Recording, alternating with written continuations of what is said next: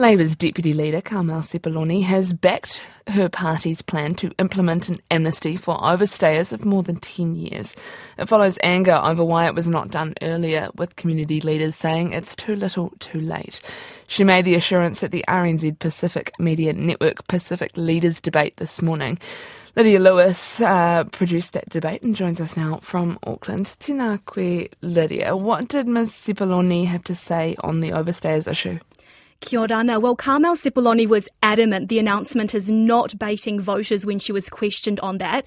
Instead, she said that this was a well thought through plan. So the Greens, they've come out saying that they're extremely disappointed that this plan was not implemented while Labour was in power. Labour's defence was that there was simply just not enough time between the immigration's out of hours compliance visit review, which was conducted a couple of months ago, and the election to implement it.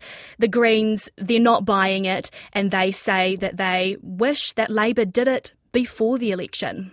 It's been a hot topic of late, but what, what stood out to you the most? So, this was a really interesting debate. It was really different to the others that we've seen so far, specifically because we've asked questions um, that really do you know, capture um, what Pacific voters wanted to hear. There were some eye rolls, and there was something really unexpected um, from National. There were some tears.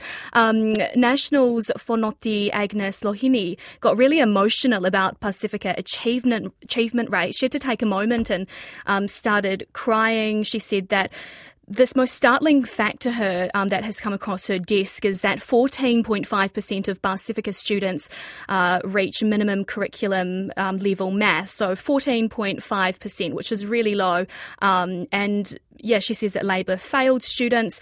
Um, ACT, they got um, really hot on fining kids or parents if they aren't going to school. Um, they talked about, uh, then Labour's Carmel Sepuloni was rolling her eyes, um, and then she slammed National on that. Sepuloni said that it's you know, talking a big game and won't have any positive impacts, that fining parents and students is just, you know, absolutely not the way to go.